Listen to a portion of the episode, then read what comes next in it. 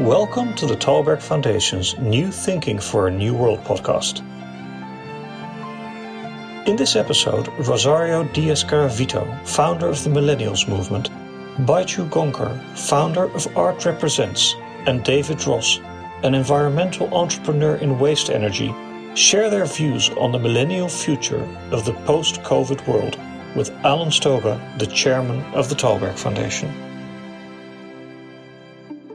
Going to talk today about life after the coronavirus.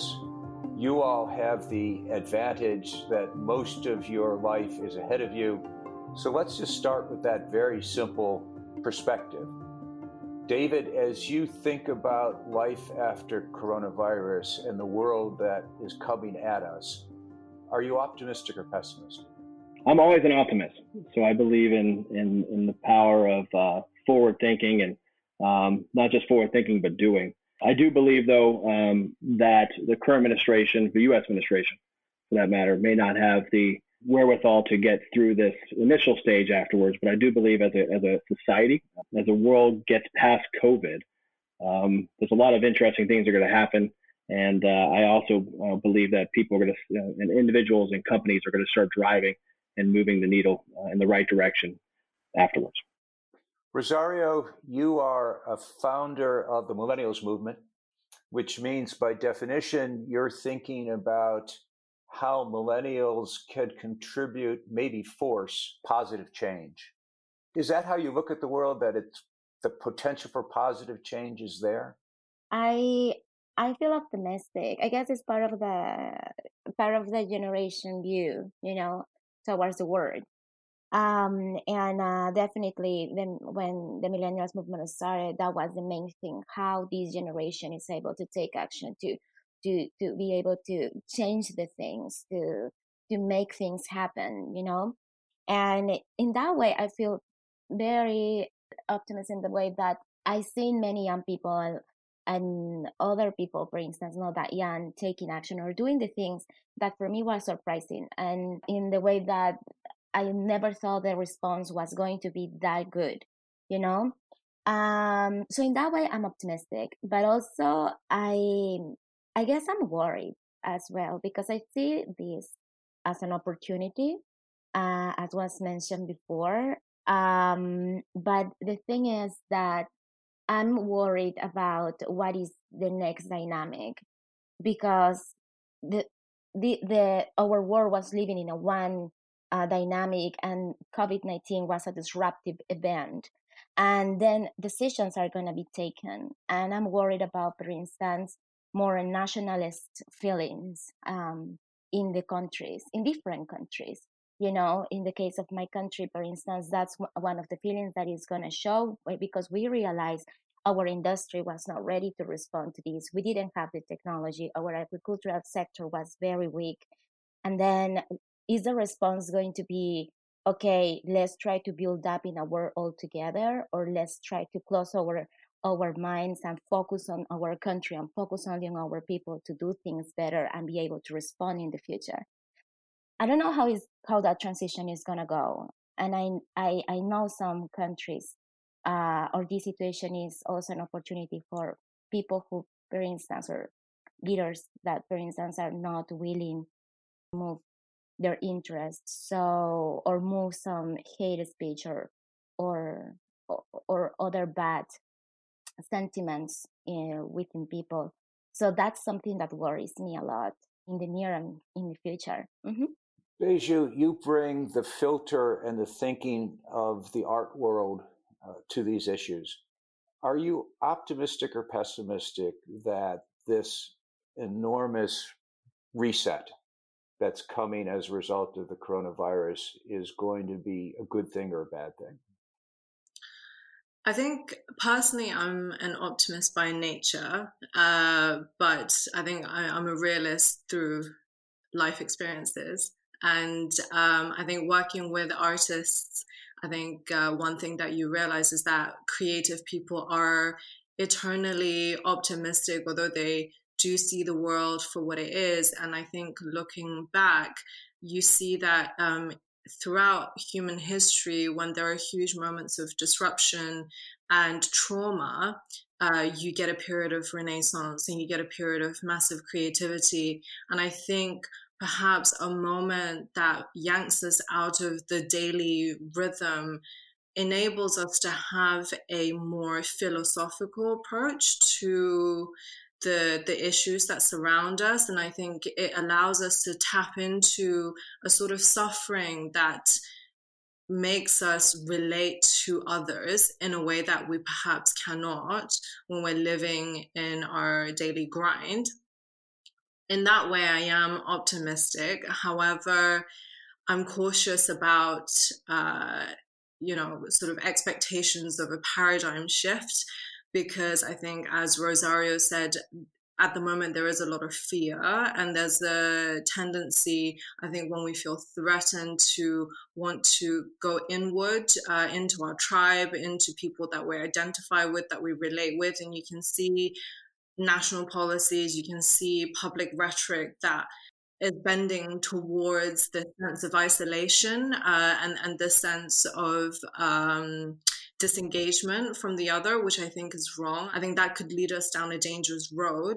Um, I think f- from a climate perspective, it's an interesting time because you know we talk about living in this incredibly globalized world, and now we've had this massive interruption where that sense of globalization has impacted us all uh, I think more than it would have, say, you know, 50 years ago or a century ago, at the same time, is making us realize that perhaps things need to be more localized, but knowledge and I think intellectual property and you know medical findings, political discussions has to happen on a more international scale in order for us to come out of this together. Um, so I feel like we're at the cusp of an interesting time, and I think action and pivoting us towards the right direction is probably the key thing right now. Let's talk a bit about that tension between the global and the local.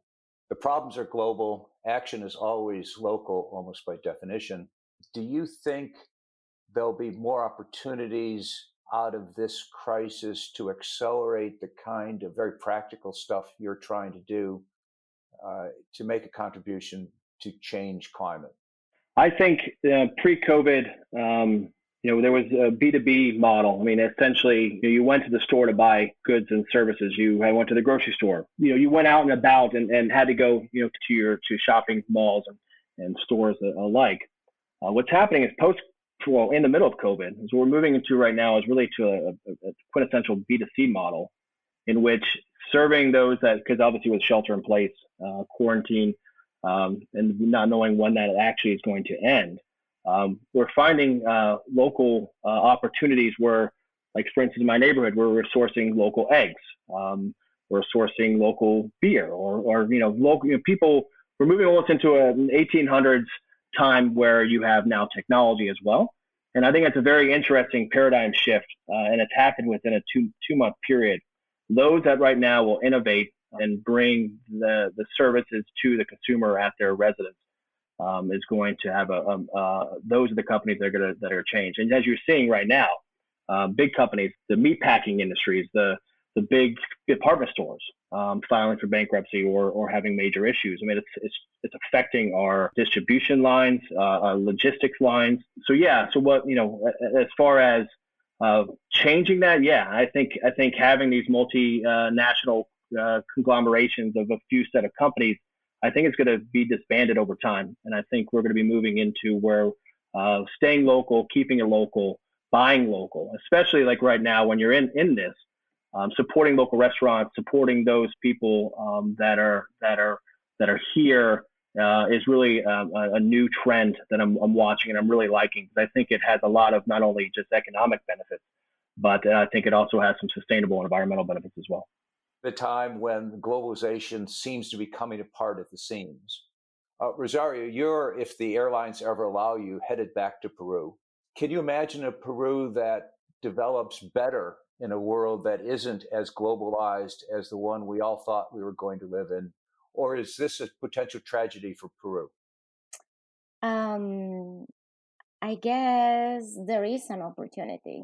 Um, as you mentioned, uh, even though globalization had this message of let's move together towards a better world, more interconnected, where we have all the same benefits or better, or we be better off. We we need to understand that uh, not necessarily every single region or every single country was able to participate and have the same position on this process and the same opportunities.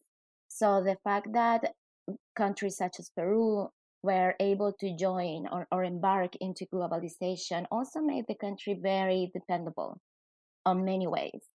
And uh, for instance, the response we were giving was more as a um, to this globalization dynamic was more like, okay, we are going to provide, uh, you know, um, uh, natural resources. We are going to provide these these specific things. We are going to provide or just send food, you know. But we were not necessarily working on developing our technology, working on strain or improving our regional response as Latin America. We were not working on uh, the scientific or, or, research section. You know, um, we were not working also or or improving or the um, the labor rights of our people.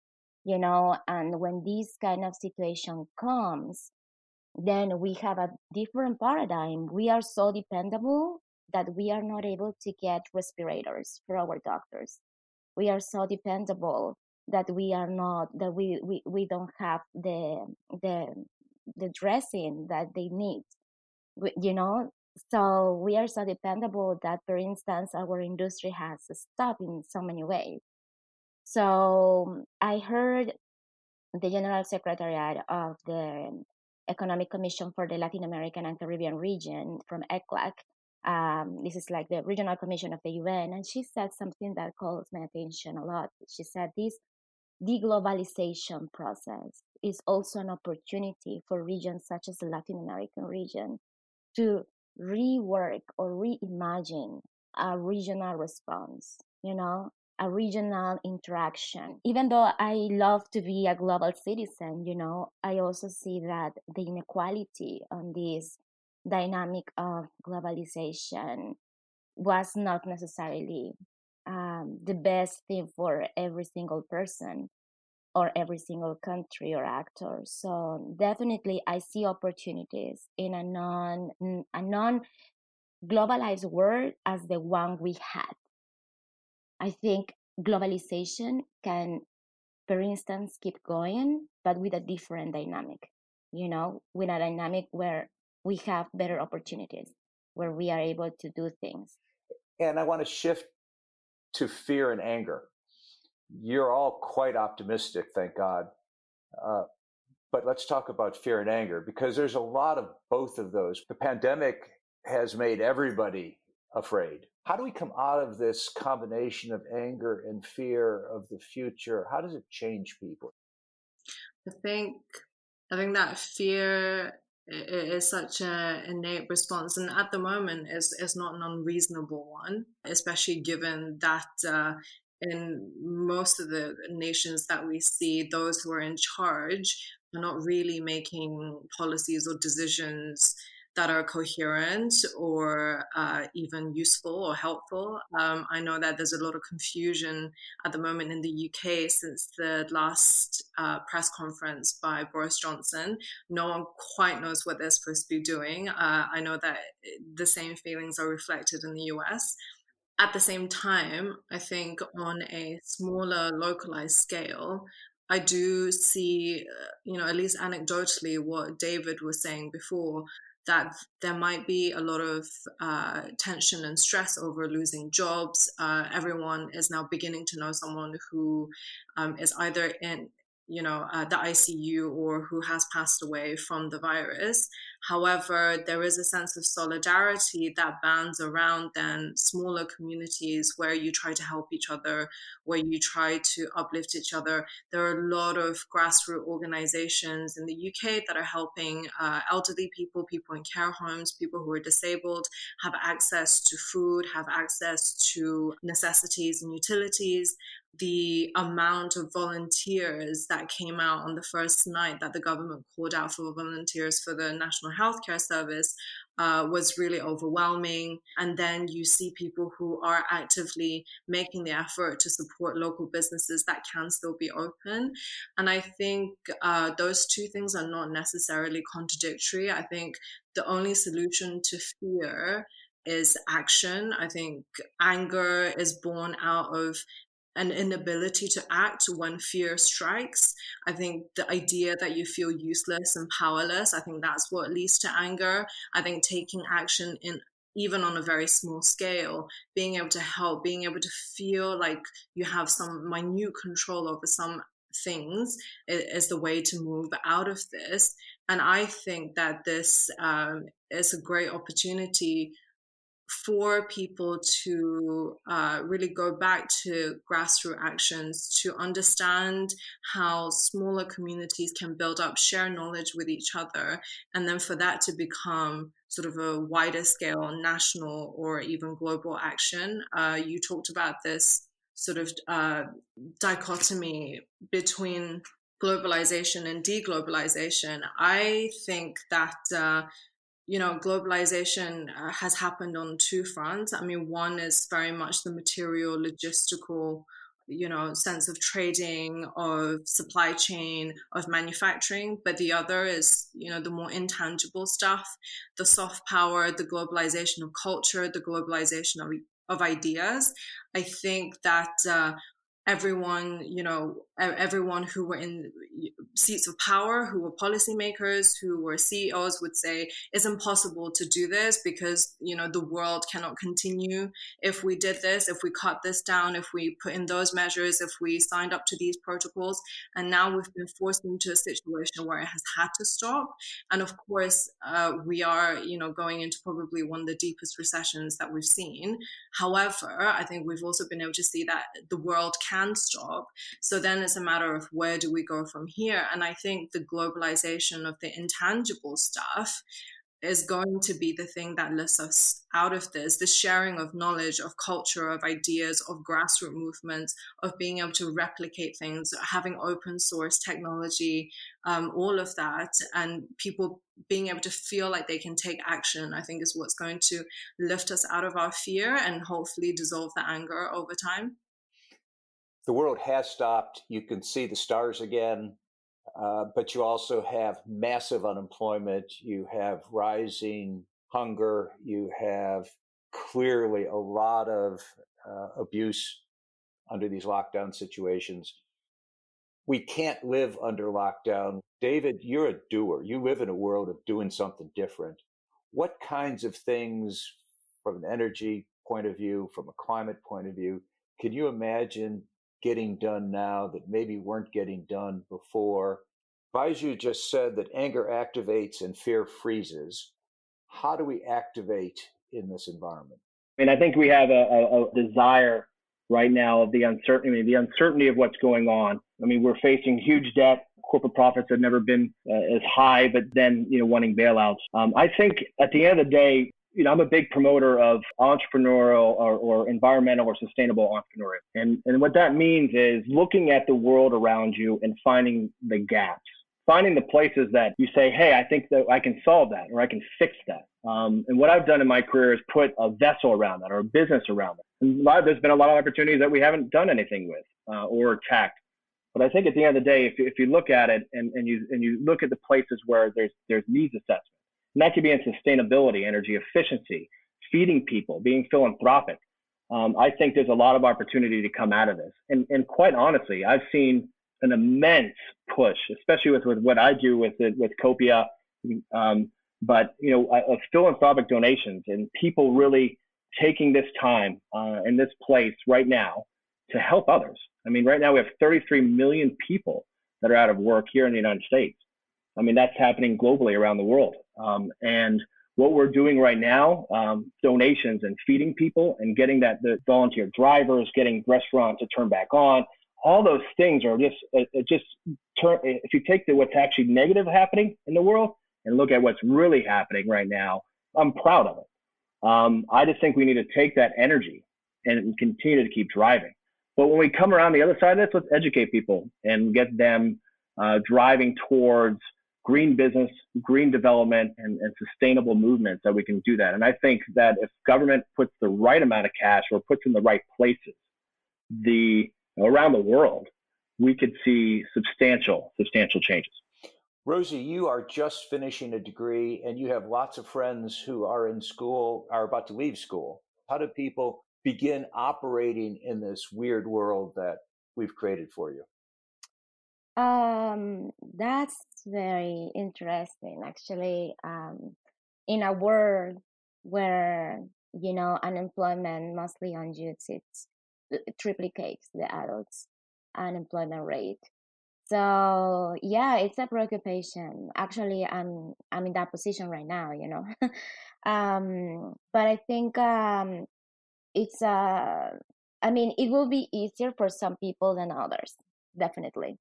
Uh, if uh, if if there is some young people that were able to have a network of um, organizations or friends or, or people who, for instance, you know, they were collaborating before and so on it's most likely that there will be some options and there there there are some opportunities, but not necessarily for for young students who are finishing school and suddenly they are in the pool.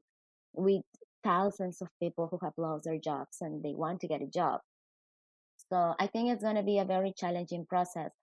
And the, the uncertainty puts a lot of pressure a lot of stress on our shoulders because young people is always being pushed to you need to respond to the challenges you need to yeah youths you know youths uh, need to move forward and so on yes but i have a lot of uncertainties right now you know in some countries we don't even have like unemployment uh, insurance you know or we don't have even healthcare access.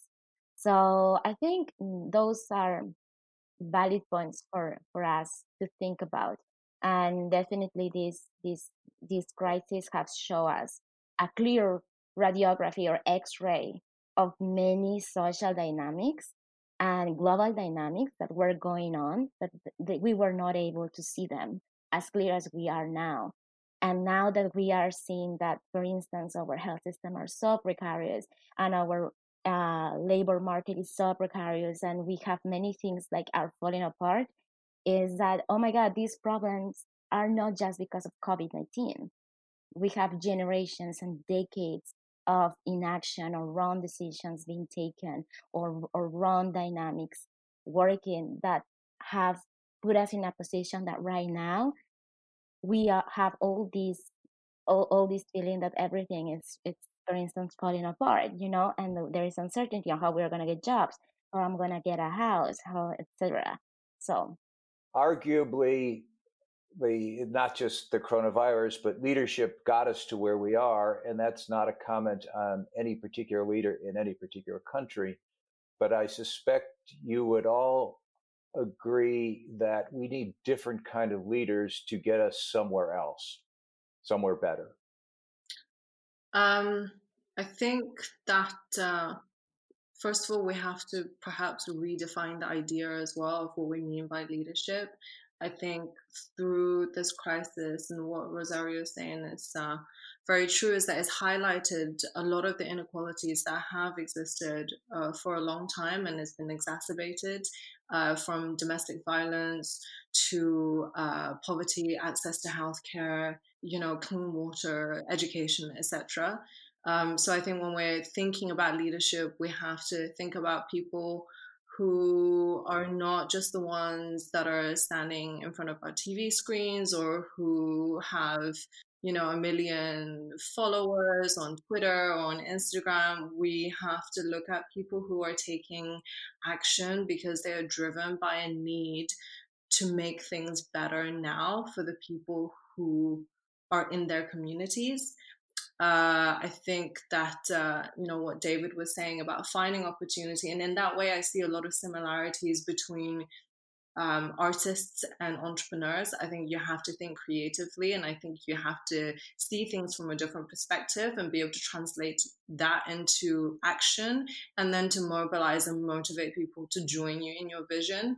Um, so for me, I think new kind of leadership is value based, uh, is action driven, it's uh, driven by things like compassion and innovation. And I think it also has to be cross disciplinary. I think people who are um, creative in their thinking, but also open in their approach to collaborating with others. I think working in silos in the way that a lot of you know leaders have done in the past just doesn't work anymore. You have to be working across industries. You have to be sharing knowledge. You have to be collaborating, and you have to be working towards a common goal together. Let me pull on that one word you just used, which is trust. Uh, trust and leadership go together, or you don't have leadership, you certainly don't have action. How do you develop trust effectively in an organization?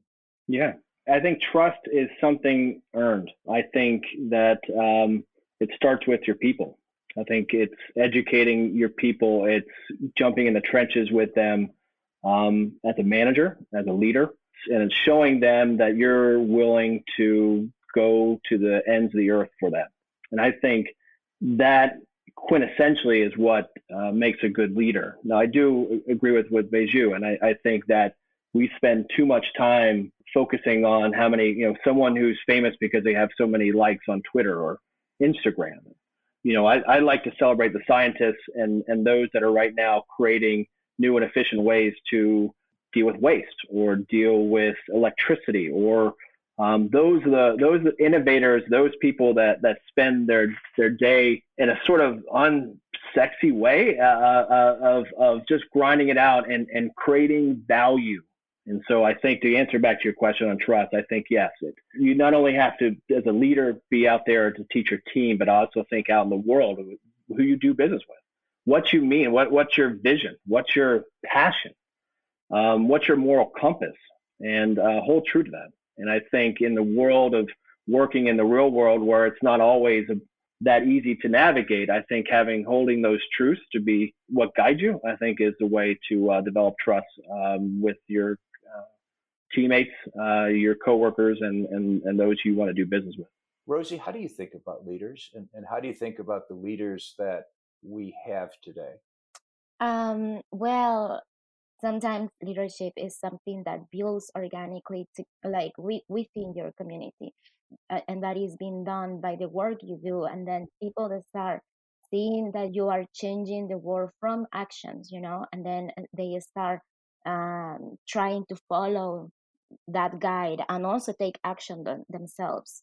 So i think that is one of the ways that we have seen that we see leadership you know and that is the way that we want to see leadership in the future you know when people is not necessarily saying oh i trust in the system they can do everything because we have we have realized that sometimes systems have failures and we need to be there you know? We need to be eager to do things. We need to be ready to take action um, in many different ways. Even though if it's a very small action we have to be ready to just you know and move from that observing or position to the doing position.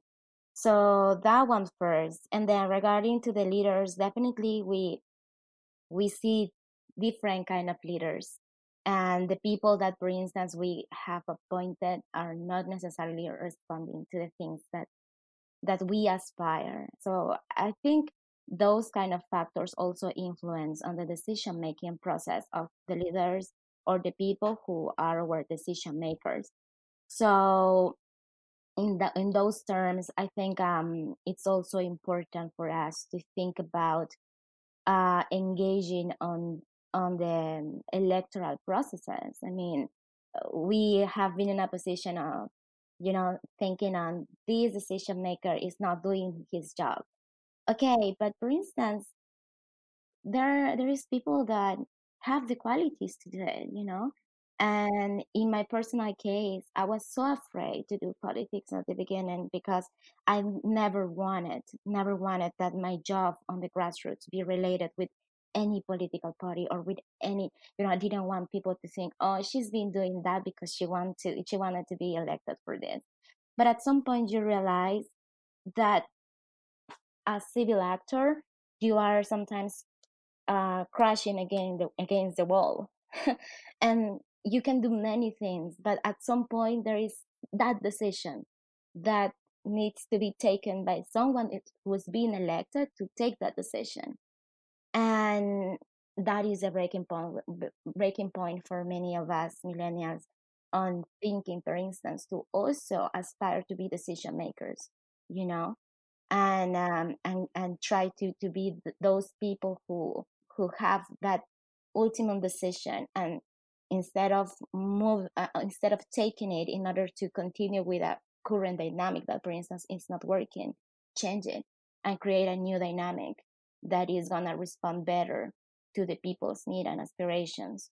Um, and i also heard once um, i guess this uh, um, I'm, I'm not very sure who, who said this but it came into my mind all the time that for instance the best leaders are the ones who are not this, not desiring to be in that position you know because it's not a self-interest that take them there.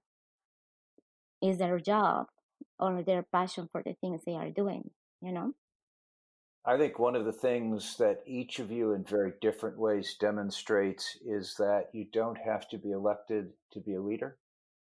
Indeed, that most leaders aren't elected. And even, Rosie, to the point you just made, most people doing politics aren't politicians. And I think that's for the better, not for the worse. Let me thank all of you. Stay healthy, stay sane. Thank you. thank you very much Thank you. Thank you for listening to this episode of the New Thinking for a New World podcast. We welcome your comments and please subscribe to other episodes in the podcast app of your choice. This podcast was made possible with the generous support of the Stavros Niarchos Foundation.